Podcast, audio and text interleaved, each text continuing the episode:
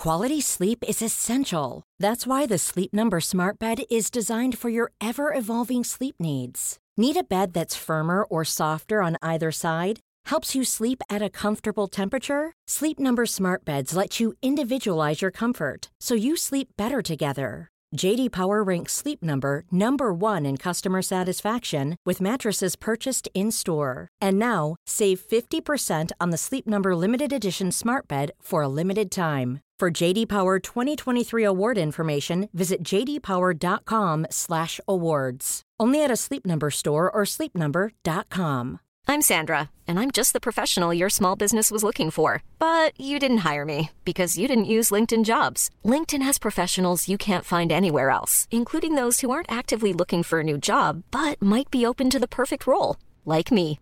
In a given month, over 70% of LinkedIn users don't visit other leading job sites. So if you're not looking on LinkedIn, you'll miss out on great candidates like Sandra. Start hiring professionals like a professional. Post your free job on linkedin.com/people today.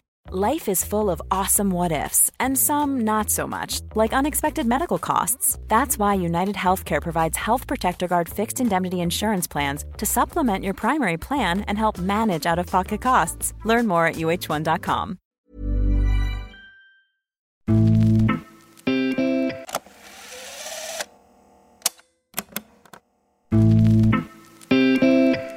Jag är Tobias Linderoth hyllad tränare för Skövde AIK som är nykomling i Superettan.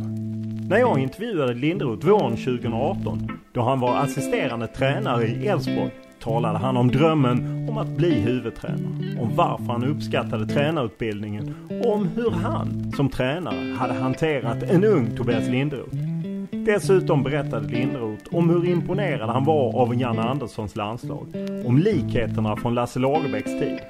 Om att det fortfarande sved att tänka på VM 2002 och EM 2004. Om att hans straffnobb mot Holland i EM 2004 är det han ångrar mest i karriären. Och om hur sämre stämning gick ut över landslaget under VM 2006.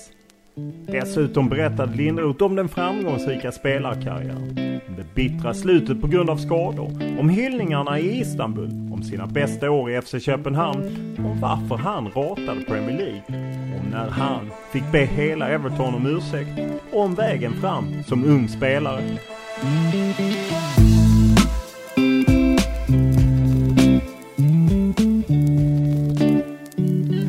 Sporten börjar med en fotbollsnyhet. För ikväll kunde Fotbollskanalen avslöja att Elfsborgs tränare Magnus Haglund får sparken. 6-0-förlusten i måndags mot Malmö blev droppen. Boråslaget har haft en tung period och bara tagit sju poäng på de senaste tio matcherna. Och det har även rapporterats om ett missnöje inom spelartruppen. Vem som tar över är inte klart. Mer om detta hittar du naturligtvis på Fotbollskanalen.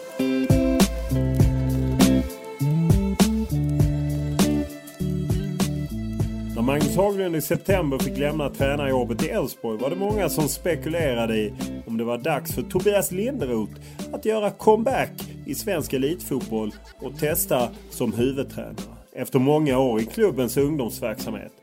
Inte så konstigt kanske då han med sin långa landslagskarriär och stora erfarenhet från proffslivet känns som ett av svensk fotbolls mest spännande tränarämnen. Nu gick uppdraget istället till Jönköpings Jimmy Tillin men med Tobias Linderoth som assisterande tränare. Och i den här podden berättar Linderoth om hur det nya tränarteamet ska vända den nedåtgående trenden för Boråslaget. Det, väl, det har väl fattats lite energi och lite, lite kraft. Jag tycker Magnus och de gjorde ett jättebra jobb. Och, alltså vi, vi eh, försöker hitta, skapa ny kultur och försöker sätta liksom, eh, bättre prestationer på planen. Utöver läget i Elfsborg pratar vi mycket om tiden i landslaget där Linderoth han spelar inte mindre än fyra mästerskap. Och även om han har många fina minnen finns det fortfarande saker som skaver. Som exempelvis straffläggning mot Holland 2004. Jag skulle fick frågan att ta det. Jag kände att det var helt färdig för det var en ganska tuff match. och kände mig ganska osäker på att ta en straff så jag sa nej. Och det är väl kanske något man ångrar mest i sin, sin karriär. Att man inte bara klev fram och tog en straff. Mest för egen del. eh, Att man vågade ta det klivet. Och vi diskuterar varför landslaget inte lyckades följa upp framgångarna 2002-2004 under VM 2006. Trots att laget var mer eller mindre detsamma och dessutom hade tre super sweets i manskapet. Ja men det var ju sämre stämning 2006 än vad det var tidigare. Så var det ju det. Och det är klart att det påverkar ju. Poddintervjun är naturligtvis mer än detta. Och Tobias Linderoth berättar om det galna mottagandet när han skrivit på för turkiska Galatasaray. Om när han tvingats be om ursäkt till hela laget under tiden i Everton. Om sitt temperament och schismerna med Kalle Björklund i Elfsborg. Och hur han hanterade att ha pappa Anders Linderoth som tränare. Men som vanligt inleder vi podden med en faktaruta.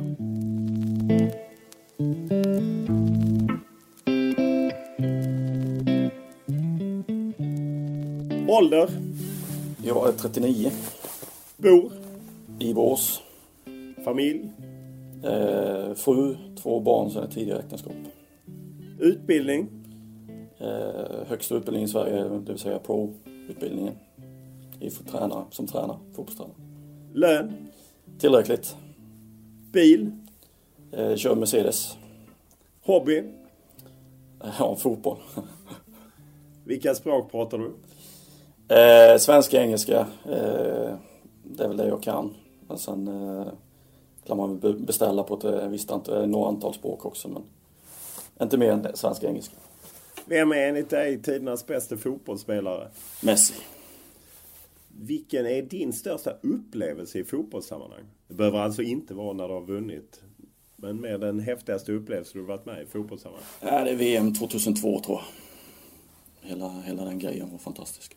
Vilken är din största fotbollsmerit? Oj, det var svårt. Eh... Nej, men det är väl ligaguld eh, i FCK i Galatasaray. Det är väl lite det man strävar efter egentligen, att vinna saker. Jag utgår från att du har ett favoritlag. Vilket är ditt favoritlag och varför? Mitt favoritlag, eh, ja sen tidigt var det Barcelona. Men det är för att man växte upp med, med Barcelona. Jag bodde i Hässleholm på den tiden och, och då fick man in dansk TV som visade Barcelona på kvällarna. Så då blev det Barcelona. Samtidigt som de hade ett bra lag med Cruyff i spetsen liksom. Och Romario, Stoichkov och Guardiola gubbarna. När du var spelare, vad hörde du mest på planen? Vad jag hörde mest på planen? Mm. För trash talk? Ja, det var olika vilka man mötte. Ibland kunde det vara mer och ibland så, så delar man ut mer. Vem är den bästa du spelat med och emot? Eh, emot eh, även Ronaldo tror jag. Eh, med får jag nog säga eh, Henrik Larsson. Vad har du tränat mest på under din spelarkarriär? Nej men det var man stod mycket nötte, tillslag och så vidare när man var, var yngre och man kunde stå kvar timmarvis efter träningen och, och nöta på de bitarna. Så det var mycket det. Har du något eh, mål eller något annat som du gärna plockar fram på Youtube för att bli på gott humör? Nej det har jag inte. Det, det är sällan jag är där och kollar på, på gamla klipp. Vad var du bäst på i skolan om vi tar bort gymnastiken? Ja, men jag var nog helt okej okay på engelska, det tror jag. Du får 10 miljoner i handen, vad gör du? Eh, jag eh, reser nog tror jag. Utom. Vad gör dig rädd? Vad gör mig rädd? Eh, nej, man är väl alltid orolig att det ska hända någonting med familj och vänner och, och barn och så vidare. När var du riktigt lycklig senast? Ja, jag gifte mig i sommar så att det var ju, då var jag väldigt, väldigt lycklig. Vilken är din dyraste pryl? Nej, det är nog bilen tror jag. Vilken var din tuffaste kris? Tuffaste kris? Ja, det var nog när jag eh, slutade spela tror jag i den vevan där. Då hade jag en rätt jobbig tid faktiskt. Vad står det på din gravsten? Ja, Ehm, en bra pappa förhoppningsvis.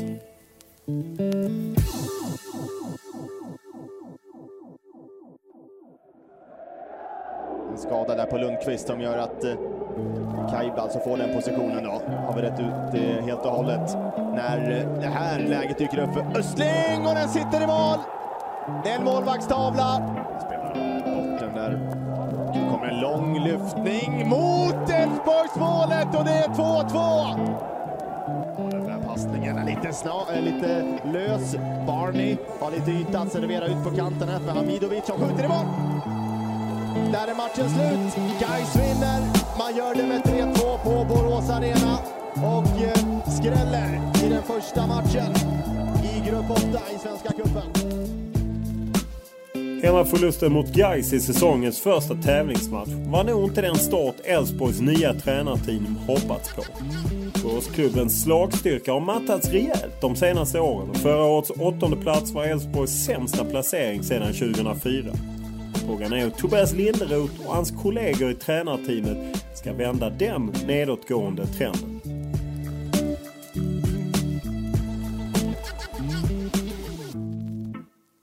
Träffas här på eh, kansliet i Elfsborg. Vi sitter med, kollar ut över Borås Arena och du har klivit upp nu efter ett antal år som U17-tränare så ska du bli assisterande tränare till Jimmy Tillin. Hur är det att ta det klivet?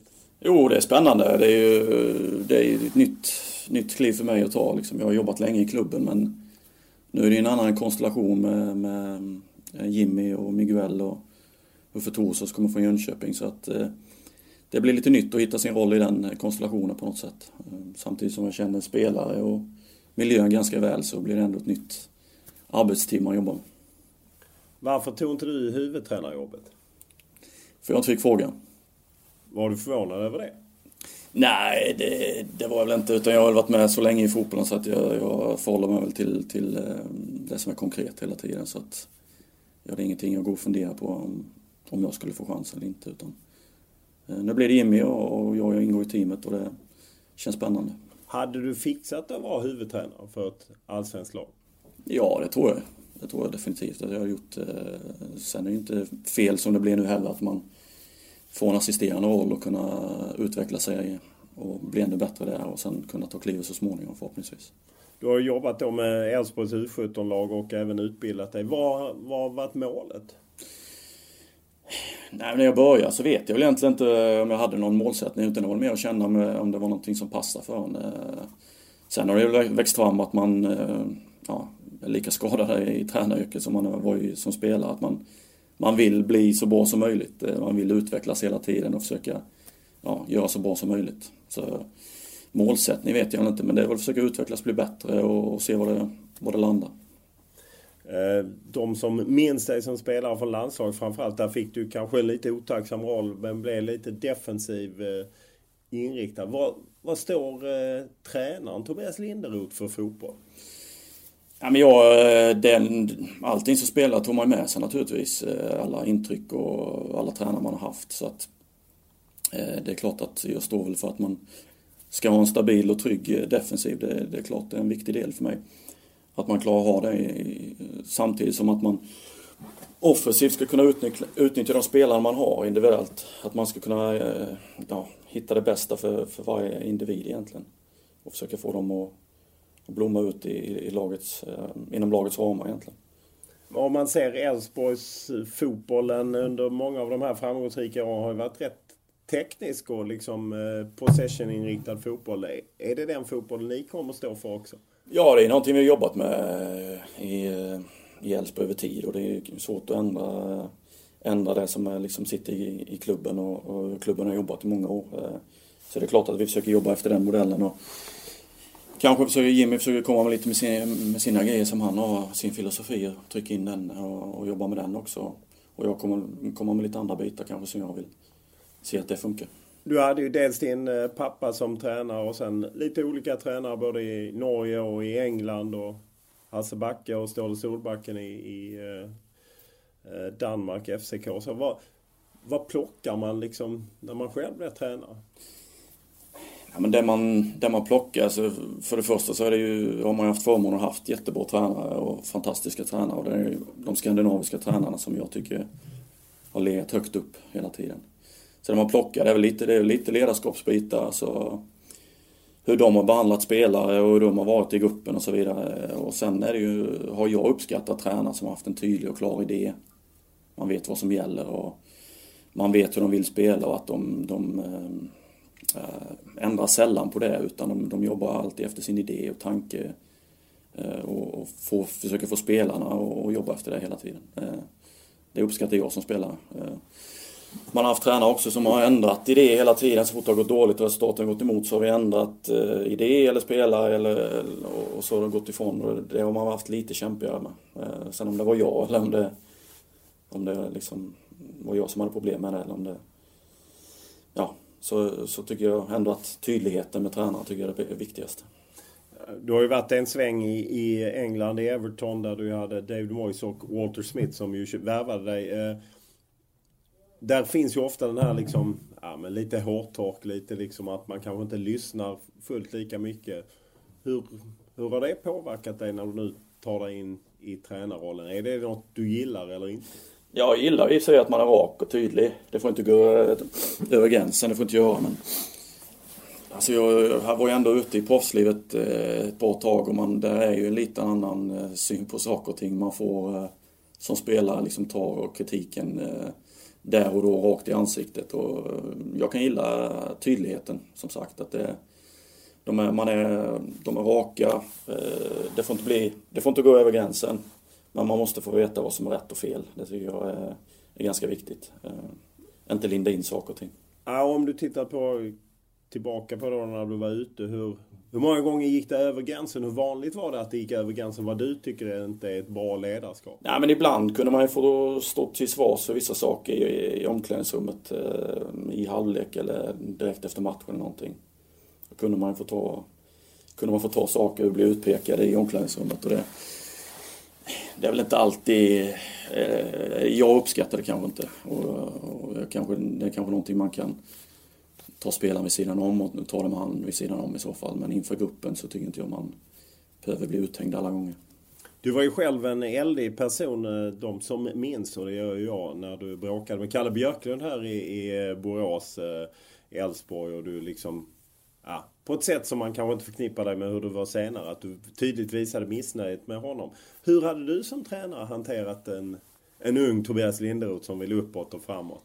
Eh, nej men det var ju svårt. Jag hade ju en liten annan syn eh, på saker och ting då än vad jag hade senare i min karriär. Eh, men det är ju svårt. Alltså det, är, det man förstått som tränare nu är att alla måste anpassa sig till, till gruppen och laget.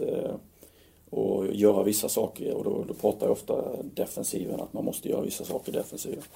Men sen ska man ju få vara den man är på planen och utnyttja de kvaliteterna man, man har som spelare. Det tycker jag. Så att, det hade väl varit en mix där. Jag hade försökt få in spelarna i gruppen eh, på alla möjliga sätt. Och kan väl även vara hård och rak jag med mot spelare emellanåt eh, för att få dem att förstå. Men jag eh, eh tror väl ändå att jag är ganska rättvis och ärlig i alla fall.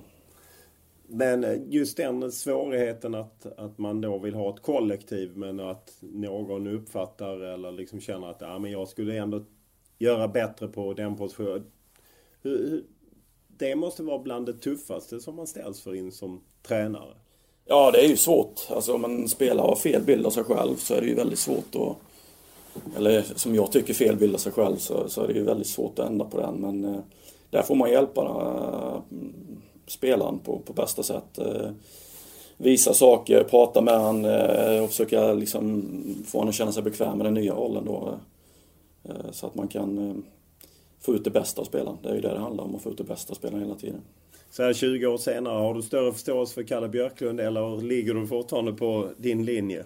Nej, men jag har väl förståelse. Jag har ju träffat Kalle mycket efter det. det jag fick väl lära mig senare i min karriär att, eh, att eh, vissa saker måste man alltid göra och vissa saker måste man alltid underkasta sig laget. Det, så är det ju. Och det, jag är lite tjurig då.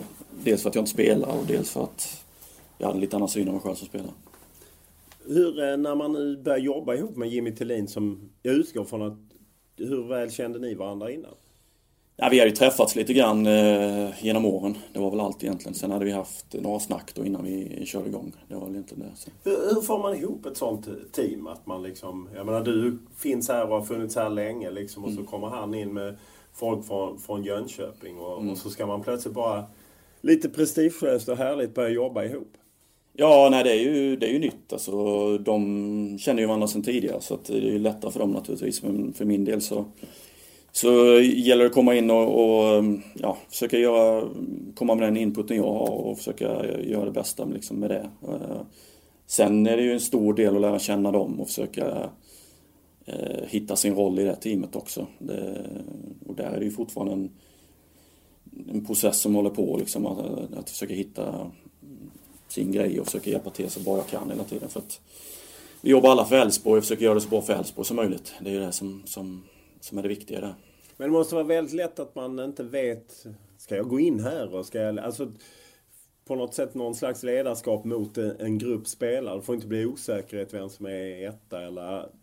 Det där kan ju vara... Nej, det är ju viktigt. Det är ju viktigt och assisterande är lite ny roll för mig också så att det är där man får känna sig fram lite grann och, ja, och utvärdera och prata med Jimmy då framförallt. Eh, se hur det, hur det går och, och liksom ja, försöka sakta men säkert hitta sin roll.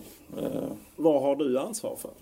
Nej men vi har inget uttalat ansvar utan vi, vi hjälper väl till och försöker täcka upp så mycket vi, vi kan och försöker ja, titta på dagens träning och se vad vi kan göra på den och så tittar vi på helgens match och så vad kan vi göra på den och så försöker vi få ihop det som team då. Det är lite så vi jobbar eh, just nu. Du som eh, följt Elfsborg från eh, läktarhåll och från ungdomsorganisationen nu när det har ändå varit några tunga år. Jag menar, nu fick ju Magnus Haglund sluta mitt i, i säsongen. Hur, vad är det som inte har funkat? Är svårt att säga egentligen. Eh, vi har haft, det är väl egentligen bara de två sista åren det har gått lite tungt. Eh, innan det har ju varit i Europa varje år och det har gått jättebra. Eh, men det är svårt att säga, jag har inte varit med i den ja, jag har inte varit med i... Nej men du har ju suttit på läktaren och tyckt att... Ja, det, nej men det är väl... Det är jättesvårt att säga vad det är som inte har funkat det, är väl, det har väl fattats lite energi och lite, lite kraft. Jag tycker Magnus och de gjorde ett jättebra jobb. Och jag tycker Jörgen gjorde ett jättebra jobb också innan men, men eh, någonstans så, så funkar det inte och det, klubben kände väl att de ville, ville gå vidare. Och, och nu får vi hoppas att, det, att vi kan vända på, på trenden och liksom utveckla och gå vidare med Elfsborg som det ser ut idag. Vad är ett rimligt mål för Elfsborg 2018? Nej, men målet är ju att förbättra prestationer hela tiden mot förra året eh, och åren innan. Alltså vi, vi eh, försöker hitta, skapa en ny kultur och försöker sätta liksom eh, bättre prestationer på planen. Nu börjar det lite sådär mot guys men vi försöker hela tiden ha bra kvalitet på träningarna, försöker ha att vi, vi blir lite mer professionella på, på saker och ting och vi försöker utveckla oss där mycket och förhoppningsvis ska det leda oss till bättre resultat och prestationer. Vilket tålamod känner ni från klubbledningen? Nej men vi känner väl, idag känner vi en, en trygghet med, med Stefan som har valt oss som, som alltså team. Stefan Andreasson, klubbchef? Ja, ja. Så uh, där känner vi en trygghet nu. Uh, det är klart och sen vet man ju i den här världen att det är ju, det är ju resultat som, som krävs naturligtvis. Och det, det är någonting vi, vi försöker få på plats så snart som möjligt naturligtvis men bra prestationer leder ju ofta till bra resultat och det är, det är prestationer vi måste titta på hela tiden. Om man ser runt omkring så, jag menar Malmö är, ligger en bit före ekonomiskt och har en vass trupp. AIK rustar och så. Mm. Det känns ändå som att det kanske inte blir givet att ni är med och slåss i toppen. Ja, vi ska ju närma, försöka närma oss de lagen som eh, var i toppen i fjol. Det är ju det, är ju det vi vill göra hela tiden. Eh, sen får vi se vart det leder. Men det är fler lag som är med i, i toppen om man säger nu. Det är många lag nu, Malmö, AIK, Östersund har gjort det jättebra. Det var Norrköping som satsar. Det finns många lag som är med. Hammarby satsar, Djurgården satsar. Alltså det är många lag som, som är med där nu. Kanske fler än vad det var för eh, fem sex år sedan. Eh, nu är det verkligen eh, folk som vill vara med i toppen hela tiden och satsar stenhårt för att vara med där varje år. Och det, det gör det väldigt eh, tufft men samtidigt väldigt inspirerande att försöka vara med och kriga om de här platserna. De som söker sig till Borås Arena, vad kommer de se? Vi vill ju att, de, eh, att vi vill se ett lag som brinner. Ett lag som, eh, som verkligen försöker vinna, vinna matcher och, och försöker spela den fotbollen som, som vi vill göra på Borås Arena. Och ja, vad är den för? Nej, men där, där, vi kan försöka ha mycket bollinnehav, där vi kan skapa mycket målchanser eh, och där vi kan, kan försöka styra spelet. Och sen är det ju så att det är inte alltid man klarar att göra det, men då ska man också kunna vara ett stabilt lag även om vi inte lyckas göra det i de matcherna. Om man eh, ser till eh, att, jag menar publiken har ju dippat lite och så. Hur, hur upplever du att snacket går nu i Borås? Du bor ju här och... Nej men det har väl, det har väl varit lite... ja, missnöje. Och sen samtidigt så är det så att förvänt, förväntningarna har ju skruvats upp år för år i och med att det har gått bra. Har gjort, så att förväntningarna är ju väldigt höga, så är det ju. Ja, är, det, är folk i Borås bortskämda om man ser Elfsborgs hela historia?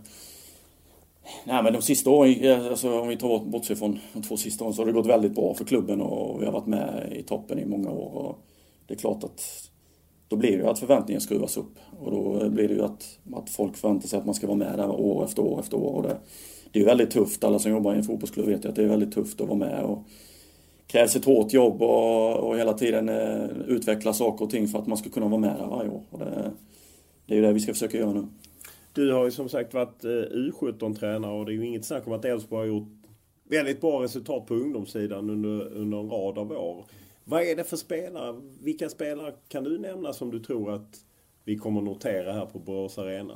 Nej men det är ju det är redan uppe några stycken som jag har haft med Adam Lundqvist var en av de första som jag hade U17. Simon Olsson, Abbe Senelli eh, som redan har flyttat då. Så att det, har, man har ju fått se en del David Olsson som står i mål nu och ehm, det är ju det är några spelare som är, som är uppe i truppen, eh, eller många spelare som är uppe i truppen eh, som jag hoppas kan ta ytterligare steg och, och utvecklas och kunna, kunna vara med och konkurrera ordentligt om, om startplatserna. Går det att vinna något med unga spelare? Ja, det är det ju alltid. Det gäller bara att hitta en rätt mix av uh, unga spelare och äldre spelare. Så, så går det ju så går det att hitta en, ja, så går det att vinna matcher och vinna serier naturligtvis. Men Samtidigt ska man ha tålamod med de här spelarna. Ju, man ska ge dem en trygghet och, och liksom få, ge dem en chans att utvecklas i A-truppen och kunna ta en plats i, i Allsvenskan så småningom. Ja, du har ju själv varit en ung talang en gång i tiden när ni kom fram, du och Anders Svensson och, och så. Vad, vad är det viktigaste där för att liksom få, för att man ska kunna ta det där sista klivet? Ja men det är väl, för min del så var det, det var ju förtroende egentligen. Eh, sen ska man ju erkänna att trupperna såg lite annorlunda ut då än vad en allsvensk trupp gör idag. Det är ju fler spelare och fler etablerade spelare kanske. I, i, då var det kanske lite närmare till A-laget än vad det är nu om man säger för en ung spelare som kommer upp direkt i A-truppen. Men eh, förtroende är viktigt. Man ska ha lite flyt också. Man, just den spelaren på den positionen kanske är borta någon match, eh, man får chansen och då gäller det att prestera. Så är det ju. Man måste ju verkligen kunna mm, visa någonting för att man ska kunna få chansen igen. Och det kräver, jag tror det krävs en, en mental styrka eh, hos spelarna att man klarar att prestera där och då. Eh, som är väldigt viktigt tror jag. Eh, det känns som en eh, trend som man snappar upp med lite yngre tränare är ju att, att, ni, att man jobbar mer i team. Är det något du har uppfattat också? Att, att förr i tiden var det på något sätt eh, ja, huvudtränaren i takt med att staber växte kring eh, klubbar och så. Att, att det är väldigt viktigt att man jobbar i team. Ja, jag tror det är viktigt för att det är, det är så mycket som ska täckas in alltså, i en allsvensk klubb idag. Mycket som ska, ska göras med runt, eh, runt laget och runt klubben och, och allting som, som måste göras. Så jag tror det är mycket lättare om man har, har ett bra team som fungerar och, och, man kan, kan dela på, på ansvaret på något sätt.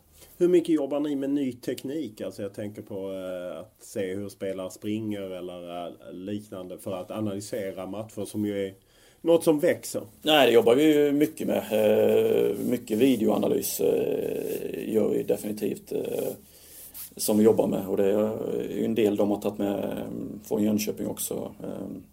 Som Miguel då jobbar mest med videoanalysbitarna och det, det är ju också en, en ny grej för mig att jobba med som är väldigt spännande som jag, som jag känner att jag kan utvecklas mycket i. Så att det, det är också fördelen när man, när man möter nya människor och jobbar med nya människor, att man får, får annan input och man kan ta del av den också på ett bra sätt. Så att, kan det bli för mycket av det liksom vetenskapliga analysen kontra att det kändes som att förr i tiden var det en tränare som hade en känsla av att nu kör vi på det här och att nu har man gått över mer till analys. Kan, kan du sakna det liksom det gamla sättet? Ja men det är allt, allt är ju bra eh, verktyg liksom för att få spelare att förstå. Det är ju det, är det som man kan använda till att ge en tydligare bild av vad man vill få ut. Eh, det är väl egentligen det som är, som är grejen. Sen får det inte bli för mycket, det, det får det inte bli utan som spelare måste man ju fortfarande ha glädjen till fotbollen. Det får inte bli för vetenskapligt heller. Utan bra, bra verktyg som kan hjälpa spelarna att förstå och göra rätt saker. Eh, Eh, men ändå har den här känslan att, att man inte får tappa glädjen i allting. Om du ser, vad var din bild av Jönköping som ju Jimmy Tillin hade tidigare? Nej men det var ju ett, ett bra lag. Lite förvånad att de, att de inte klarade kvalet. Lite oturligt också i sista matchen med stolpträff och allt möjligt. Så att, men det var ett bra lag som, som Jimmy har gjort ett jättebra arbete med och ett, ett lag som, som, eh, med spelare som hade varit över längre tid och hade verkligen fått ihop ett bra kollektiv. Eh, så lite, lite tråkigt att de, att de åkte ur. Om man ser till att, eh, att Jimmy nu tar klivet upp. Jag menar Elfsborg är ju ett par storlekar större än Jönköping. Jönköping hade ju en rätt liten kostym får man ju ändå säga. Eh, vad ställer det för krav på en som tränare när man liksom kommer upp på en annan nivå? Nej men det är ju, det är ja, förväntningarna är ju större som vi, som vi sa innan. Det är, ju, det är ju stora förväntningar att man ska vara med högt upp i tabellen, helst, eh, helst vinna. Men, så att det är ju det är förväntningar på det naturligtvis. Och det, det är någonting man får leva med som, som, eh, som tränare och när man jobbar runt laget i Allsvenskan så får man ju hantera det på bästa sätt. Och det, det enda vi kan göra som, som tränare och det är ju att vi tittar på prestationer hela tiden, att vi försöker förbättra den så mycket som möjligt. För resultaten vet ju man ju att eh, det är klart att man vill vinna varje match och det är ju konstigt om man inte skulle göra det. Men det kan ju, det var, man kan ju aldrig garantera att det blir seger. Så är det ju. Det är ju, det är någonting man man jobbar efter varje vecka för att vinna matchen. Men, men eh, fotbollsmatch så kan, kan man kriga i 90 minuter och så ramlar den in i 91 minuten och så förlorar man matchen. Så att, eh, det är någonting man får leva med och jobba efter. Men, men eh, förväntningarna är höga. Man vill vinna matcherna och det, det måste man kunna hantera. En som eh, ofta förknippas med Elfsborg är ju naturligtvis Anders Svensson, din gamla lagkamrat både härifrån och eh, från eh, landslaget framförallt. Och så. Är du förvånad att han inte är en del av Elfsborg och jobbar med Elfsborg? Nej, men Anders har väl andra projekt som han jobbar med nu och, och känner väl inte att han... Eh, eh, ja, jag vet inte om han vill lägga den tiden på fotbollen och all den tid det kräver just nu. Utan han har ju lite andra projekt han jobbar med nu. Sen är, i framtiden så är det definitivt en, en kille som man ska titta på om man vill jobba med Elfsborg så är det klart att det är intressant för klubben. Om man ser eh, på några års sikt, då vill du ha ett eget lag? Ja, det är ju, har ju varit målsättningen men eh, det, det, får man ju se då. Eh, just nu så är det ju därför det jag förhåller mig till nu, att jag är assisterande till Jimmy och det är ju det man får jobba efter nu. Men det är klart att någon gång i framtiden så, så kanske man vill testa och ta huvudansvar. När du utbildat dig, vad har din inställning varit till utbildning? Jag menar, som så många andra spelare så har du varit ute och spelat och i landskamper och liknande. Stor erfarenhet. Vad, hur, vad såg du i att utbilda dig? Ja, för min egen del så var det väldigt viktigt, tror jag. Det, det är klart att i en utbildning som det är för många så är det att man tar åt sig vissa delar och vissa delar kanske man inte tar åt sig så mycket. Men det, var ju, det är väldigt viktigt eh, att få lite bredare kunskap. Och det, för mig som tränare så är, så är det samma sak som spelare. Jag kommer aldrig, eh, kommer aldrig bli den bästa tränaren utan det är en process där man försöker utveckla och bli bättre hela tiden. Och jag var likadan som spelare, att man försöker hela tiden, då kanske det mer var att man flyttade till en annan klubb för att försöka utvecklas och bli ännu bättre. Nu är det ju så att man kan söka kunskap som tränare på lite olika sätt, jobba med nya människor, utbilda sig, eh, åka och träffa andra klubbar och tränare och så vidare för att kunna utvecklas och bli ännu bättre. Så för, för min del så var det en väldigt viktig del att få utbildningen. Eh, och jag tycker det var väldigt bra utbildningar som... Eh, som Vad var viktigast att lära sig? Ja, men som, så, du har ju tänk när du slutar som spelare så är du fortfarande spelare i tänket. Eh, och det var väldigt viktigt för mig att, att komma in i tränartänket. Eh, dels då jobba här eh, som tränare och sen då sakta men säkert ta utbildningar steg för steg. Eh, och det är ju det är ju ledarskapsbitar, psykologi och sådana grejer som, som var väldigt viktigt att kunna, kunna hantera. Och som spelare gick man ju gärna in med att man, och då kom jag direkt från proffs, proffslivet och då trodde man att här var det bara att köra raka linjer. Och så enkelt är det ju inte som tränare utan det är får man ju liksom titta lite bredare varje gång och hur hjälper man spelaren på bästa sätt och hur ska jag prata med den spelaren, hur ska jag prata med den spelaren. Och där tycker jag utbildningen har gjort, hjälpt mig ganska mycket måste jag säga. Hur ser du på mental träning eller mental, att, att just jobba med huvudet. För det är ju många som ändå menar att det är kanske det viktigaste av allt. Ja, det är, nej, jag tror det är en viktig del. Att man kan hjälpa spelarna på ett enkelt sätt. Jag tror inte det får bli för komplicerat heller, men att man får hjälpa dem på bästa, på, på ett bra sätt, ett enkelt sätt där man kan, eh, ja, kan ge dem liksom enkla hjälpmedel för att eh, det gör det lite lättare att hantera saker på, på planen. Och sen är det ju det att man, man lär sig mycket av att gå ut på planen, liksom, ta fighten, liksom, eh, hantera en allsvensk match, hantera en landskamp, hantera en Champions League-match. Eh, och både när det går bra och dåligt. Det, det tror jag är en viktig grej också för de mentala bitarna.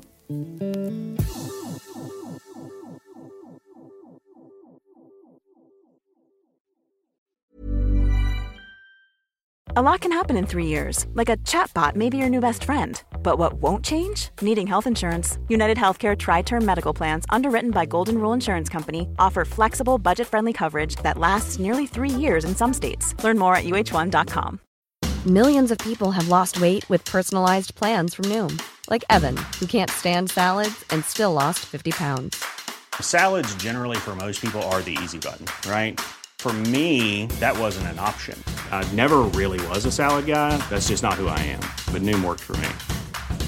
Get your personalized plan today at Noom.com. Real Noom user compensated to provide their story.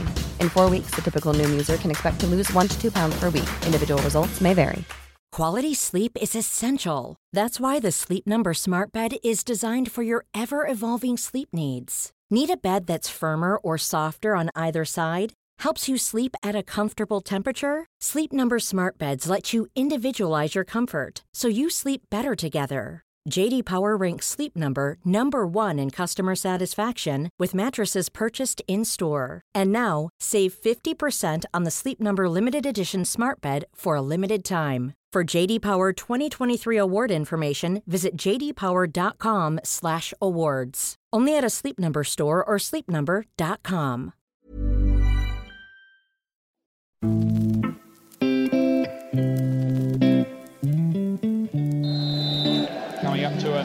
gone here, and Sweden's free kick is taken by Anders Svensson, and he's put them ahead. Just look what it means to the Southampton midfield player.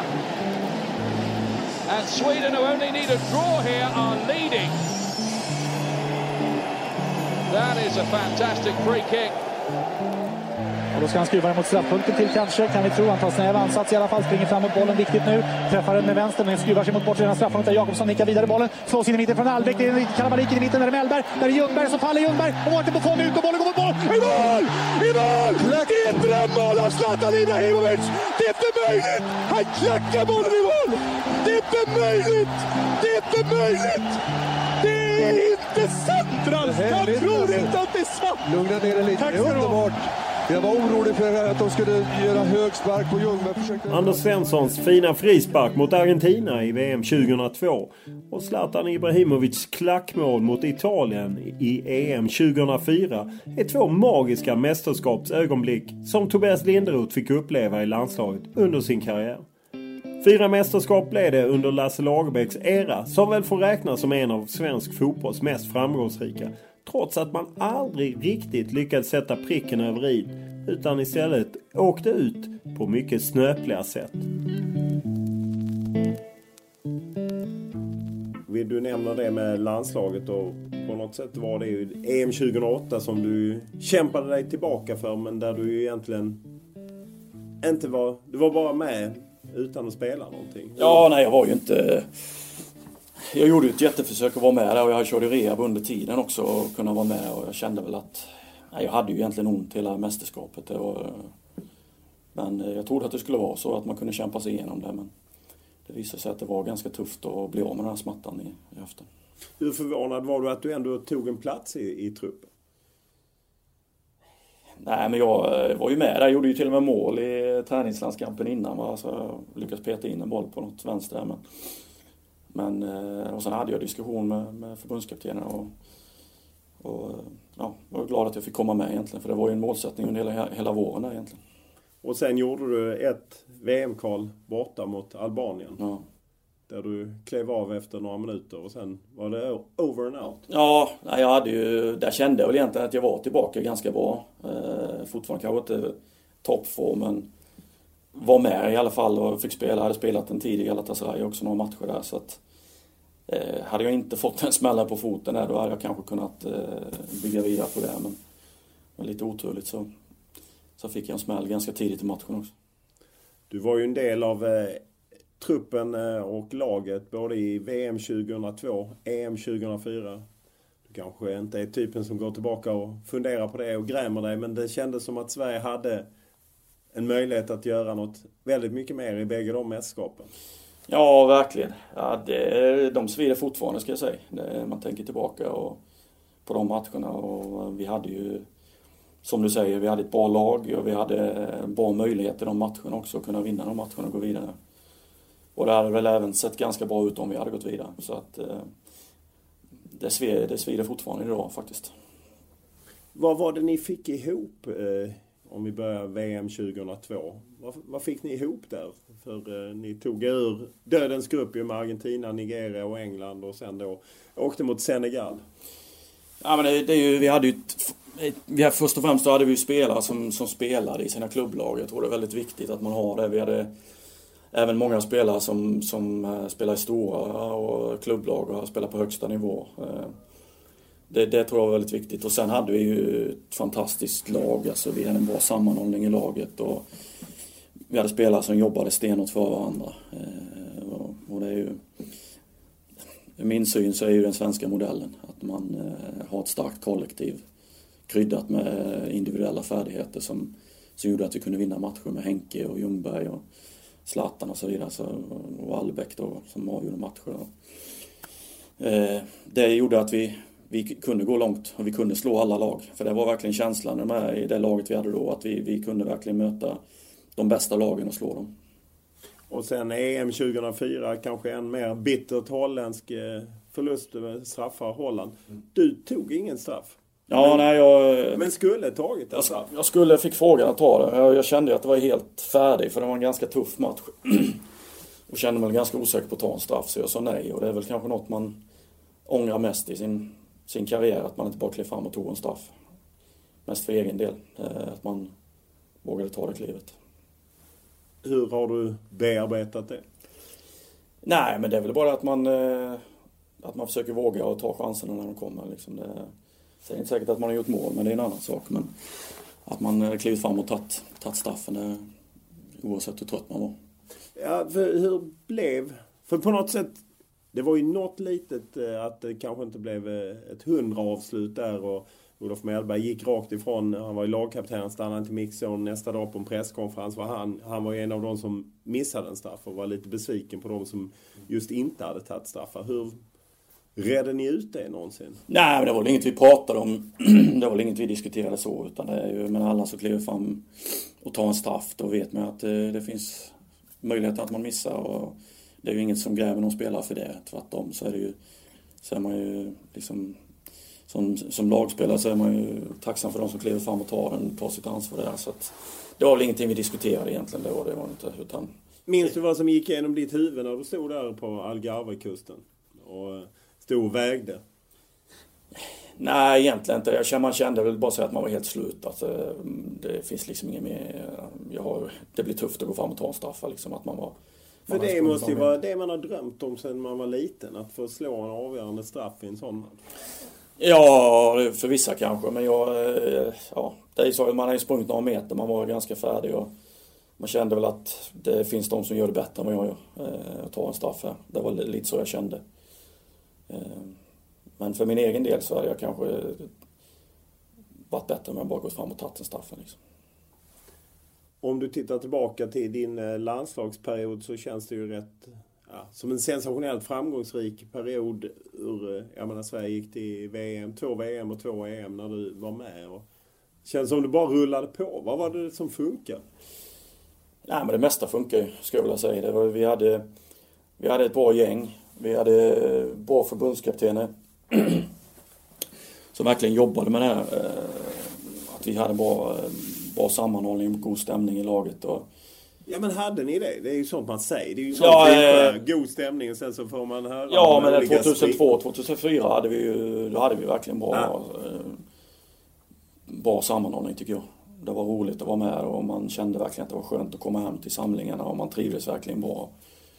Och sen hade vi ett lag som jobbade stenhårt för varandra. Alltså, det var återigen otroligt viktigt för det landslaget. Vi kanske inte på, var bättre individuellt på alla positioner än lagen vi mötte men eh, som lag så var vi väldigt starka. Eh, så det var... Eh, ja, sen hade vi ett jäkla självförtroende. Vi, vi hade som sagt, vi kunde gå ut och möta vilket lag som helst och känna att vi kunde vinna matchen. VM 2006, där trodde man ju på något sätt det skulle vara crescendot efter 2002 och 2004 och jag menar, både Ljungberg och Henke Larsson har ju spelat Champions League-final, Zlatan tillhörde Juventus, alltså Super sweet. Och ändå blev det inte riktigt det. Vad var det som inte funkade i Tyskland? Nej, jag, det vet jag inte. Det var svårt att sätta finger på det. Det var kanske inte riktigt samma eh, stämning i 2006 som vi hade åren innan det. Vad det berodde på det är svårt att säga. Sen, sen är det också att vi fick, blev, blev lottade mot Tyskland. Eh, det är en ganska tuff lottning eh, på hemmaplan dessutom för tyskarna. Så att det, det blir en ganska tuff match att ta. Det var kanske inte lika stor chans där.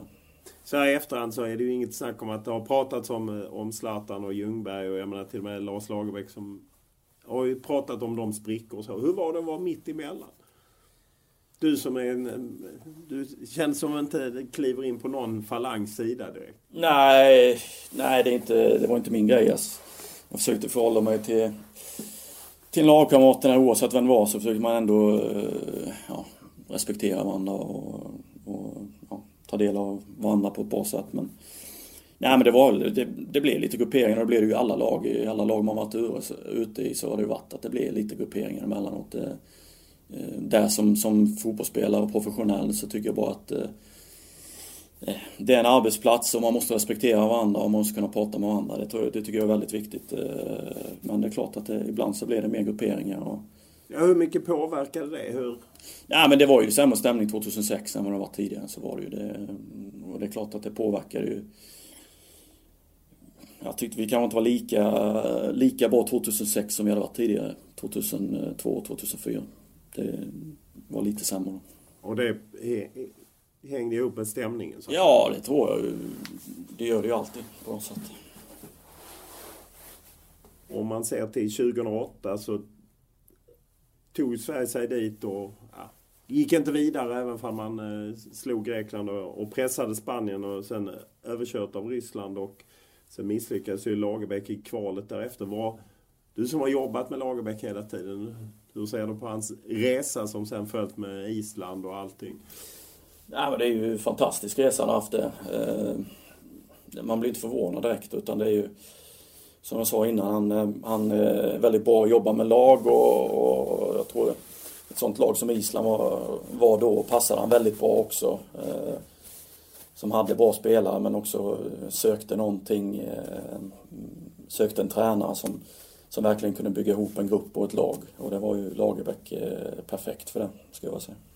Var han, vad var baksidan? Var det väldigt mycket repetitioner och så? Att man har ändå pratat med några spelare som tyckte att det blev lite segt med i längden så att säga. Nej, men jag, vet, jag, jag gillar ju den tydligheten någonstans. Jag gillar ju eh, veta vad man ska göra på planen. Eh, och, och, det är klart att det blir mycket repetitioner men jag tror det var nyttigt också. Jag tror väl att det var bara ett landslag eh, för där har man inte så långa samlingar så att jag tror det var ändå viktigt att man gick igenom de bitarna som man skulle göra i landskampen. Så det blir ju repetitioner egentligen för att det var ju mycket, mycket av de, många av de spelarna var ju kvar hela vägen om man säger och när man kom tillbaka så blir det en repetition för vad är det som gäller i landslaget. Där man kan spela helt olika ute i klubblagen och så kommer man tillbaka och ja just det, nu är vi tillbaka här, nu måste vi jobba med de här bitarna. Så för min del var det bra. Jag, jag trivdes ganska bra med, den, med det upplägget. Jag läste en intervju med dig inför VM-kvalet skulle börja med Janne Andersson där du trodde stenhårt på Janne Andersson att han var helt klockren för, för detta liksom innan eh, VM-kvalet hade dragit igång. Du fick ju rätt också. Vad, vad är det du tror han passar bra i landslaget för? Ja, men det känns som, som Janne ja, han, han har samma tänk egentligen som, som, eh, som har funnits, eh, alltså, som jag ser egentligen när svensk idrott är som bäst. Där man, det är ett starkt kollektiv, eh, där man jobbar för varandra, där man eh, tänker på gruppen och att man eh, försöker få alla att fungera i gruppen och, och kanske anpassa spelarna efter hur gruppen ska se ut också. Det kanske inte alltid det kanske inte alltid är den bästa spelaren som ska vara med utan det kanske är den som kanske kan vara bra i gruppen och passa in i gruppen också som, som ska vara med och kunna göra bra resultat för, för gruppen. Och där tror jag Janne är perfekt samtidigt som jag gillar hans ledarskap. Han är rak och, och tydlig med det han vill och känns som han är så mot media också, väldigt rak och, och tydlig.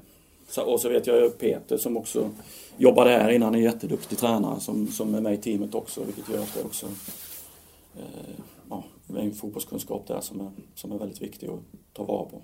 Nu har de ju lite samma lottning som eh, ni hade i Tyskland 2006. Det vill säga att de har fått Tyskland, om än i gruppen till skillnad. Ni mötte ju dem i åttondelsfinal. Mexiko och Sydkorea. Vad kan man ha förvänt för förväntningar på det här landslaget som åker till Ryssland? Nej men det är ju att eh, jag tror att de har stora möjligheter att gå vidare från gruppen. Det tror jag. Eh, men det gäller ju också att veta att man ska vara på topp om man ska göra det. Det gäller att få allting att funka. För att, det ska, för att man ska kunna, kunna gå förbi eh, och ta sig förbi gruppen. Liksom. Det, Eh, lite flyt och, och att uh, spelarna är i form och har fått spela och så vidare när de kommer till samlingen. Det, det är en viktig del. För om man tittar på truppen så eh, individ för individ så är det ju inte liksom, det är ju inga klubbadresser som skrämmer direkt och så. Att det, att han, det känns som att han har eh, fått ihop lite svagare spelarmaterial än vad ni hade på er tid och ändå liksom lyckats ta dem till VM. Ja, han har gjort det jättebra eh, just att få ihop det som du säger, gruppen och arbetsmoralen liksom. Och, och även ett, ett, sätt att spela som passar gruppen är också, det får man också tänka på att det är en väldigt viktig del för att eh, gruppen ska känna sig bekväm med det. Eh, och sen då spela som verkligen jobbar stenhårt för att få det att fungera. Det, de har gjort ett fantastiskt jobb där, både tränarna och spelarna. Du var ju med under en hel rad år när Zlatan prenumererade på Guldbollen. Nu fick han det ju för första gången inte eh, på väldigt länge och då var det Andreas Granqvist på något sätt. Man kan väl kanske inte komma längre bort från Zlatan som spelar typ liksom back. Ja. Ingen artist på det sättet om man ändå, man är väl inte elak om man säger det om Granen. Eh, är det på något sätt en symbol för det landslaget?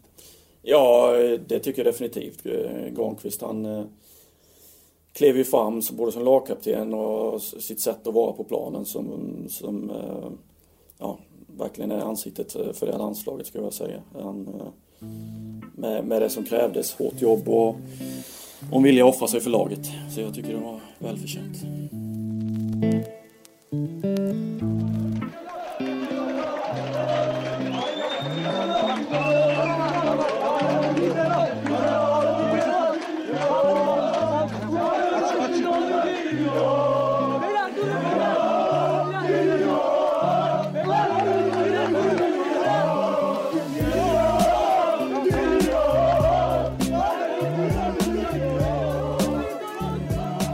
Ni hör här är Galatasaray-fansens kaotiska välkomnande av Tobias Lindroth när han precis landat i Istanbul i juni 2007.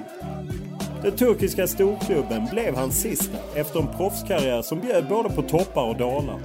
Men Lindroth menar att hans kanske tuffaste tid i fotbollslivet var efter att han hade bestämt sig för att lägga skorna på hyllan efter en tung skada.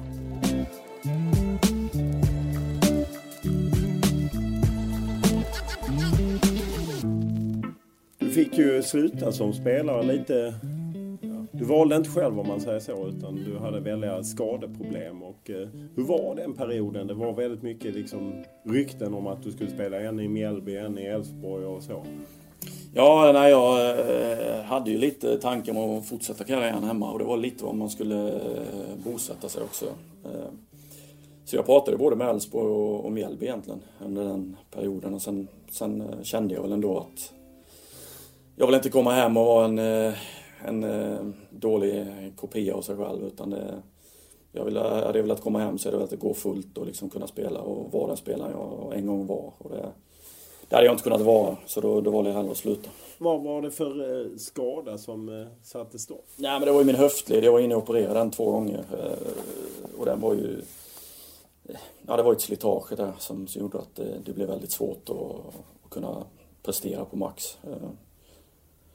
Och det, de, det var även de sista åren var ju ganska tuffa. Jag hade ju två år i Galatasaray där det var in och ut ur laget och rehab och jag hade lite oflytt där också. Jag fick en knäskada, jag fick en fotskada också i den perioden. Som gjorde det väldigt jobbigt att komma tillbaka. Hur var det att, eh, du kom ju till Galatasaray. Det är väl ingen som har glömt när du hyllades på flygplatsen? Nej, det var en speciell eh, upplevelse, det var det. Du bars omkring har jag för mig. Ja, jag blev hissad där. Jag undrar ju lite lurigt av Roger Ljung där också som han hade varit i Galatasaray som spelare själv. Han visste ju så han satt och log lite i flygplanet ner. Så han visste nog vad som eh, komma skulle. Och, Din agent alltså? Ja, min agent ja. Och han, eh, sen när jag kom dit så tänkte jag vad är det för massa folk utanför som väntade och trodde att vad är det nu för någon som kommer. Och så, så var det jag då som de började, började ropa mitt namn där, Linderoth, Linderoth och så upp i luften och grejer. Och då blev man lite chockad. Ja, och vi som har bevakat dig vet ju att det kanske inte är din favorit att du hamnar i centrum. Nej, det är inte riktigt min grej. Det är det inte. Men äh, jag, hade, jag måste säga att jag hade ett jättebra förhållande till fansen där nere. Och trivdes jättebra där nere. Eh, fantastisk klubb och fantastiska fans som, som eh, jag hade jättebra, eh, ja, hade jättebra förhållande med hela vägen. Men eh, tyvärr så kunde jag inte prestera som jag ville. Nej, hur är det? Det är det jag tänker på. Att liksom att tillhöra en klubb som ändå värvat en. Jag tror du kommer som bossman eller liksom så att de har ändå satsat på dig och eh, och så inte kunna liksom göra sig gällande på det sättet. Nej, jag spelade egentligen bara första halvåret. Jag opererade på vintern här, eh, efter jag kom dit. Och, och tråkigt också, vi, vi gick jättebra det året. Vi vann ju ligan till slut eh, det året. Men sen kunde man inte vara med och det var fruktansvärt frustrerande när man verkligen vill visa fansen och klubben att, eh, att man är tacksam för att vara där. Och, så det är, det är jobbigt som spelare. Samtidigt som det blir, det blir ett problem också när man är skadad för att man pressar sig själv kanske lite för mycket och man försöker komma tillbaka lite för fort hela tiden. Och hade jag haft lite mer kyla i det där och lite eh, tänkt på min kropp lite mer så kanske jag hade ja, kanske kunnat ta vara på mig lite bättre och kunnat kanske haft fler år framöver sen. Alltså att man känner trycket att komma tillbaka? Ja, man gör det. Man vill tillbaka. Och, eh, och vi hade ju ett mästerskap också med landslaget så att då pressar man sig själv ytterligare. Istället för att kanske strunta till det här mästerskapet och, och tagit den tiden man behövde. Samtidigt i, i klubblaget med. Man vill ju ändå spela så fort man kunde stå på benen egentligen. För du var väl till och med i Colorado och opererade dig hos han Stedman? Eller? Ja, jag var i eh, Dr. Philip på nättan i, i, i Vail, Colorado. Ja, just det. Så att det var liksom så, var du på eget bevåg att du sökte egna liksom lösningar? Ja, jag försökte ju hitta den som, eh, ja, den som var bäst på de operationerna just då. Och det, då fick jag rekommendation att åka dit. Eh, träffa han där. Så då, då var klubben jävligt bra och, och hjälpte mig med, med att komma dit. Hur svårt var det att komma fram till beslutet att ah, jag lägger ner? För du var ju inte särskilt gammal heller. Nej, nej, nej det, det blev inte så svårt egentligen. Jag, jag tog ju egentligen ett halvår att tänka på det. För då var jag osäker precis när jag hade lämnat eh, Turkiet. Och, eh, men då tog jag ett halvår på att tänka och det, det, blev ganska enkelt för jag kände att det fanns, jag hade ingen motivation kvar egentligen. Eh, utan jag hade bara problem med kroppen och eh, orkade inte gå igenom den perioden igen då. Så då, då, kände jag att det var färdigt. Och när du tar det beslutet då är det det, är det som du tycker är en, en tuff tid i livet helt enkelt? För att... Ja men det är det ju. Det är ju du slutar ju, det är, det är något du har hållit på med hela ditt liv egentligen. Du, du, du eh, kan ju inget annat eller du har inte gjort någonting annat egentligen. Du har hållit på som fotbollsspelare jag fick mitt första kontrakt när jag var 15 egentligen när jag flyttade till Holland och sen rullade på därifrån. Eh, så att det, är ju det man har levt med hela, hela sitt liv. Så att, och flytta hem då och börja skola in barn på dagis och sitta hemma hela dagarna. Det var lite, lite omställning från, från livet till Istanbul. Hur kan man förbereda sig för det? Nej men det bästa hade kanske varit om jag hade om jag hade kunnat spela, spela, komma hem, spela i Allsvenskan, eh, titta på någon utbildning samtidigt. Så man gör övergången lite lättare kanske. Eh, så man nästan har det klart, vad är det jag vill göra efter karriären när man är färdig. För det, det blir en period där, man, eh, där det är pang och bom och sen måste du hitta något annat att göra. För jag är inte personen som bara klarar att sitta hemma heller och, och vänta ut tiden. Det, hur, det funkar inte. Hur tog du dig ur det? Ja men det var ju, jag fick ju ja, ett samtal från Elfsborg och frågade under hösten om jag ville testa på och vara med i ungdomslagen här. Så det var det som blev? Ja, det blev fotbollen igen som, som gjorde att man, eh, att man eh, ja, började känna någon tillhörighet och att man hade ett jobb att gå till varje dag. Hur mycket snackar man? Jag menar, du har ju ändå spelat ute och känner mycket folk som ju lite gått igenom samma saker. Pratar man inte med varandra om, om det? Liksom att fan, tänk på det. Att när du lägger av så kan det vara tufft. Och... Nej, men det gör man egentligen inte. Utan det är väl lite sådär, jag kom upp ibland. Alltså, vad hade du tänkt göra liksom, efter det är färdigt? Och vill du jobba med fotboll? Och lite sådana grejer. Men det blir väl inga diskussioner direkt om vad, vad, vad var och en vill göra. Utan det är väl att man hittar sin egen grej egentligen. För det måste ju vara precis som du säger, det har varit ens, ens liv och något man har brunnit för, man har nått framgångar. Som plötsligt bara sitter man hemma och i, i ja, inte direkt någon som jagar en. Nej, det blir ju, det blir ju ja, ett vanligt liv helt enkelt. Eh, och det gäller ju att anpassa sig till det på, på ett bra sätt. Du fick ju tidig debut i Hässleholm som 15-åring eh, och jag tycker förhållandevis ofta när jag träffar spelare och så som har lyckats så är det många som har spelat seniorfotboll som unga. Eh, samtidigt har du jobbat här då i en mer akademiverksamhet. Vilken är den rätta vägen? Oj, det är svårt att säga. Eh, jag tror det är väldigt individuellt. Eh, just då så var jag ju en mindre klubb med Hässleholm.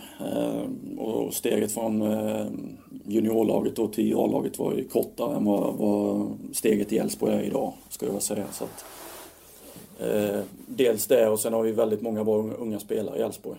Väldigt bra träningsgrupp, bra kvalitet på spelarna. Och, så att jag tror det är väldigt individuellt. Eh, Men som en ung talang som lockas antingen stanna kvar i den klubb man har fostrat sig i eller lockas av en större klubbs akademiverksamhet. Vad, vad ska man välja?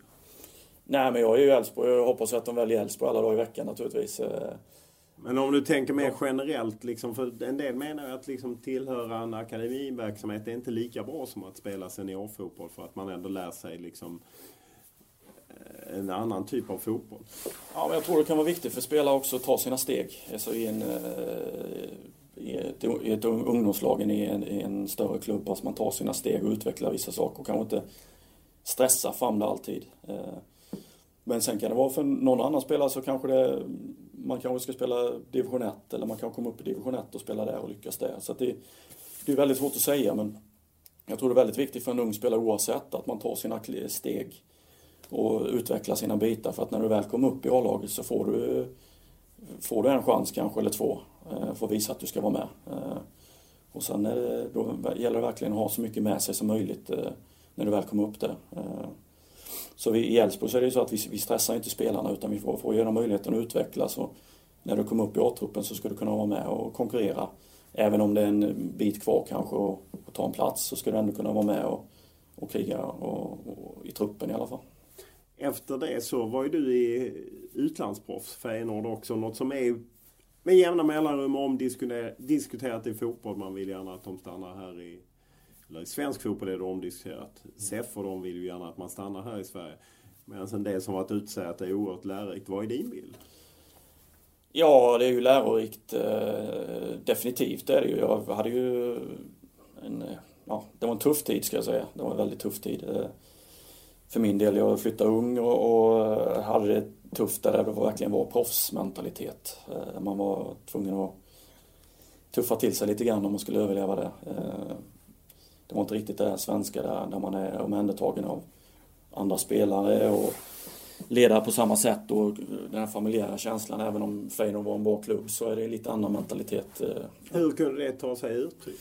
Nej men det gäller ju att prestera. Det gäller ju att vara med och det är lite hårdare krav. Det var det ju. Men var det tuffare i omklädningsrummet? Att de ja, tuffare i omklädningsrummet, eh, tuffare på planen liksom. Där var det mycket tuffare om man skulle överleva. Så att eh, ja, för min egen del så kände jag att jag var tvungen att flytta tillbaka för att det skulle liksom ta fart igen. Varför det? Nej, jag, triv, jag trivdes bättre eh, i Sverige. Jag var inte riktigt klar för att ta det steget ut och, och lämna familj och hela köret. Utan jag ville hem och, hem och utvecklas i Sverige och det fick ju perfekt när jag flyttade hem till Älvsborg sen vid den tiden. Du hade inget stöd av Henrik Larsson, spelade i Feyenoord då? Alltså. Jo, jag träffade Henke faktiskt några gånger där vi spelade, spelade tv-spel och grejer. Och några gånger faktiskt med och vi hemma hos hans familj. Så att det var, det var trevligt och väldigt snällt av Henke att ta hand om oss. Då. Du flyttar hem och eh, då får du din pappa som tränare. Hur är... Ja, jag pratade med Jordan Larsson som tyckte det hade varit tufft. Även Kevin Walker eh, som jag träffade tyckte det hade varit tufft att ha sin pappa. Hur, hur var det för dig? Jo, men det är ju tufft. Eh, det är ju, alltså man får ju... Man måste ju, där måste man verkligen prestera och det, det tycker jag också att det, att det ska vara åt det hållet. Så att man... Han, kräver, han krävde ju väldigt mycket. Och det, det, det var viktigt också. För, men för att man ska bli accepterad i gruppen då så, så är det, då måste man vara i topp för att man ska kunna platsa och spela liksom. För att man, annars blir det en lätt diskussion i gruppen. Men du flyttade ju efter honom flera gånger. Så att ja, en gång sen. En gång sen. Ja, till Stabäck väl? Ja, jag valde ju Stabäck då. Eh, dels då, eller dels för farsan och familjen var där men men eh, sen också var, kände jag väl att jag ville ifrån Allsvenskan lite och ifrån Sverige. Så var ju Stabäck ett alternativ. Var det, för du slog ju igenom här i Elfsborg, det sig lite med Kalle Björklund eh, och du flyttade till Stabäck. Vad lärde du dig i norska ligan? För det, man förknippar ju dig med på något sätt teknisk fotboll och något annat då när ni slog igenom pannbandsligan. Ja, nej men det var ju lite annat och allsvenskan såg ju lite annorlunda ut mot eh, norska ligan då. Jag fick ju... Ja, jag, jag, det jag lärde mig i Norge det var ju att handskas med den fysiska fotbollen. Det, där fick man verkligen eh, ta sina dueller och ta fighten varje match när man mötte stora starka spelare och en del lag som gärna ville, ja, mycket krig om andra bollar och mycket längre passningar. Även om eh, de bästa lagen med Rosenborg och vi var också eh, lite annorlunda då som spelade eh, bra fotboll, lite annorlunda fotboll. Så, så var det väldigt fysiskt i, i Norge och man fick hantera det på ett sätt som, som gjorde att jag utvecklades. Och eh, sen flyttar du ut till Everton och på något sätt tror man ju att det ska vara nästa steg i, i, i, på trappan. Men du är i England två år och får väl aldrig något riktigt liksom genombrott etablera dig Ja, det, är väl egentligen, det var väl egentligen sista eh, året, där, sista halvåret som jag spelade ganska mycket. Första året var ganska tufft. Eh, dels för att vi bytte tränare tre veckor när jag kom eh, till David Moyes. Och det blev lite annorlunda då för då, då blev det rejäl uppförsbacke med en spelare, med en tränare som inte hade värvat mig då. Och sen så blir det att man krigar för sin plats hela tiden och så är det ju lite i de här lagen att man man får kriga hela tiden för där är det ju verkligen eh, gott om bra spelare. Hela truppen var ju landslagsspelare i stort sett så att där fick man verkligen kämpa för att hänga med. Och lite småskador och sånt efter mästerskap eh, som gjorde att det blev, blev tufft att ta en ordinarie plats. Men sista året gick ganska bra. Jag spelade mycket, eh, mycket matcher eh, men kände väl ändå att jag behövde byta miljö för att kunna ta nästa kliv i min utveckling. Du fick ju eh, ofrivilliga rubriker när Borås Tidning eh, intervjuade dig och du sa att Liverpool är en jävla skitstad. Sen gick du ut på klassiskt manér och sa att du var felciterad. Men det tror inte jag på att du var. Nej men det var, jag pratade ju med Jävla skitstad sa jag aldrig, det, det gjorde jag faktiskt aldrig. Men eh, jag pratade med en, eh, en, en god vän på Borås Tidning då. Så det, det du vet väl, det finns aldrig några goda vänner på Nej exakt, exakt, jag lärde mig det då. gjorde jag. Ja, men, och, du, och du uttalade dig och sa att det var mest... Ja, men det var ju... Alltså, det var ju ja, det, det, var lite taget uh, ur luften ändå för att jag sa inte de sakerna som det skrevs. Det gjorde jag inte. Och det jag sa det mest på skämt en del av grejerna. Så att jag fick ju... Uh, jag bad om ursäkt för, för tränarna och gruppen efter sen. Men... Hur stort blev det för dig i England? Nej men det blev inte jättebra. Det stod ju i tidningen där direkt. Och, det, det ju ingen jättebra grej för mig naturligtvis. Eh, en grej som, som jag sa på skoj som blev eh, sanning på något sätt. Som inte, som inte var sanning. Eh, och för, som jag inte sa off the record som, som man inte kan göra heller. och framförallt, du sa det off the record men det var inte sant det du sa? Eller? Nej men det var ju på skoj. Alltså, ah, det var ju skoj. Vissa men... saker. Jag, jag sa ju som så att Liverpool är känt för det och det och det på skoj. Eh, sa jag. Och han knackade ner då, då, det hur, hur tog sig emot liksom bland laget och så? Blev de förbannade? Ja, men det blir inte uppskattat. Det blir det inte. Framförallt av eh, personalen som jobbar runt klubben. Eh, och det är ju ingen bra grej för att det, jag tyckte ju verkligen inte, jag tyckte ju verkligen om människorna i, i, i staden och i laget. Och, och hade inga problem med det överhuvudtaget. Det var inte det som var problemet. Utan eh, det var mer att det blev ja, taget i luften. Jag. Gick det att vända? Ja, det vet jag. Jag tänkte inte så mycket på det då. Jag bad om ursäkt för gruppen och sa att det var, det var helt... Eh, blev helt fel det som skrevs. Eh, det var inte menat alls. Och det var det inte heller. Blev, fick du böter? Nej, det fick jag inte. Jag fick be, be om ursäkt inför gruppen. Och det fick jag. Om man ser till eh, att det är ju liksom Premier League och allt som följer med där. Sen ibland när man hör berättelser så kan det verka rätt primitivt egentligen. Alltså för att vara den då bästa ligan eller periodvis bästa ligan. Hur, hur upplevde du det? Nej, jag tyckte att det, det var ju ett steg upp för mig då som kom från norska ligan så var det ändå ett steg eh, i rätt, rätt riktning om man säger. Eh, matcherna, kvaliteten på spelarna, det var ju eh, topp liksom. Vi mötte ju världsstjärnor varje, varje vecka egentligen. Sen var det saker eh, kring eh, som kanske kunde göras bättre som man tyckte att fan, där, där ligger vi långt fram i Skandinavien jämfört med eh, hur det var i England på vissa bitar. Så, så var det ju då. Men det har hänt jättemycket i Premier League på de sista åren. Med, dels med, med nya inputs från tränare som kommer utifrån. Och, eh, jag tror ju Wenger gjorde väldigt mycket där. Eh, till exempel när han kom in med sitt tänk. Och, och sen har det bara fyllts på med nya utländska tränare. Du hade ju bland annat eh, Wayne Rooney i, i, i laget. Hur var det? Jo, det var ju... Man såg ju direkt att det var en jättetalang. Eh, han var väl 16 då om jag inte minns fel. Eh, och kom upp och eh, var fantastisk på träningarna. Så att eh, man såg direkt att han hade någonting som, som gjorde att han, att han skulle ta nästa kliv. Hur många pubrunder blev det med Wayne?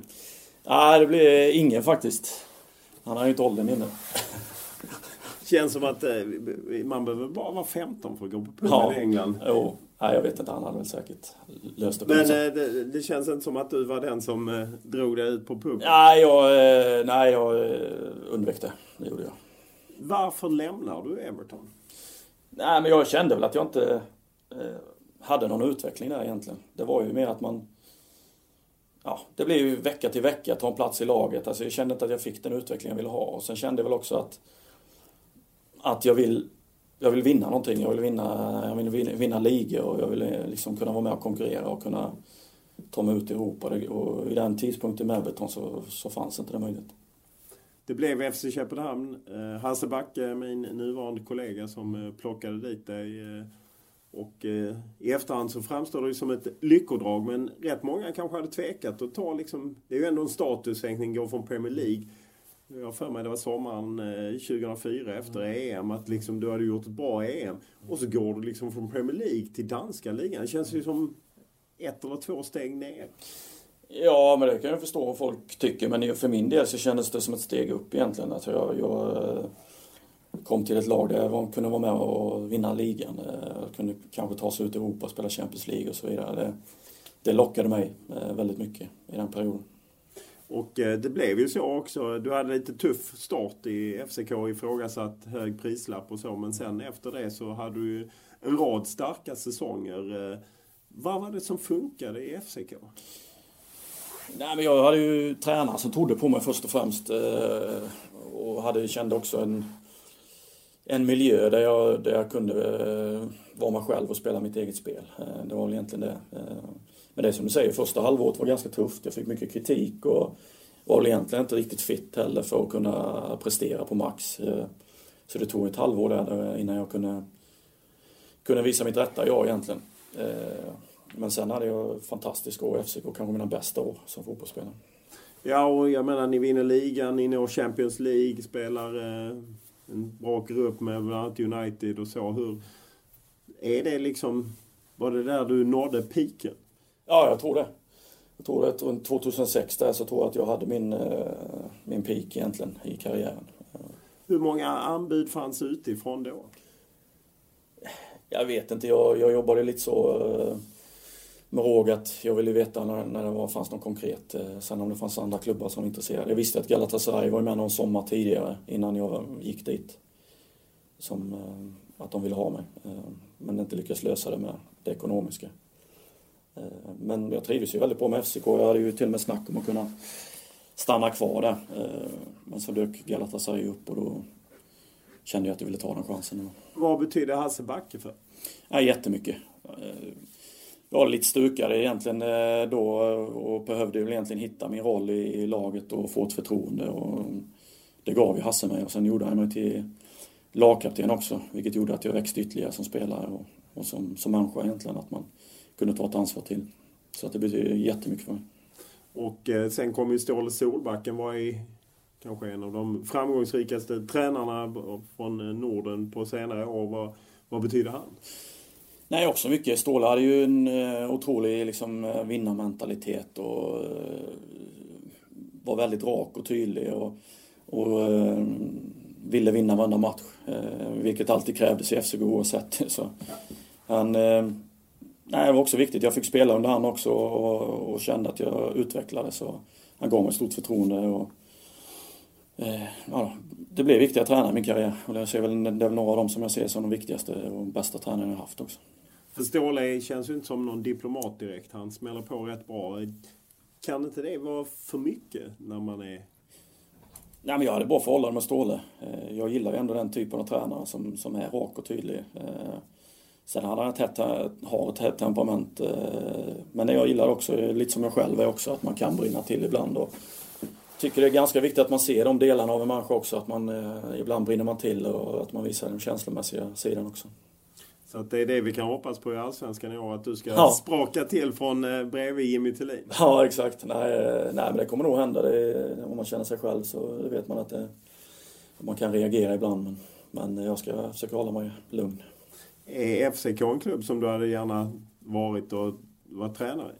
Ja, definitivt. Det är en fantastisk klubb i mina ögon. Det, det är väl den största i, i Skandinavien skulle jag säga. Och, och eh, en fantastisk klubb att vara i som spelare. Eh, höga krav men jag gillade det som spelare. Jag visste vad som gällde.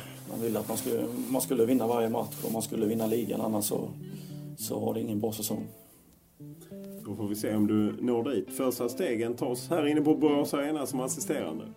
Ja, så är det. Stort tack för att du tog dig tid. Tack själv. Poddintervjun är som vanligt producerad av Olle Inell Lindberg och Albin Falk Hansson. Och eh, har ni några synpunkter, tankar, idéer, önskemål eller annat så är vi tacksamma för det. Enklaste sättet är att mejla mig olof.lund.tv4.se eller skriva på Instagram eller Twitter. Där är det Olof Lund i ett ord. Tack för den här veckan.